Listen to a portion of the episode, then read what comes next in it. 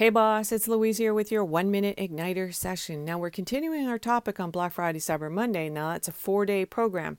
That's not to say that you only can use these tactics um, during this promotion. So you can use this in your business wherever you want, whenever you want. Now, today we're going to talk about considering an order bump um, and the use of that countdown timer. Now, adding an order bump after your initial Black Friday special offer is a good way to boost sales. Now, as long as your offer is congruent to what you just they just purchased, then there's a high probability that they'll say yes to the upsell too.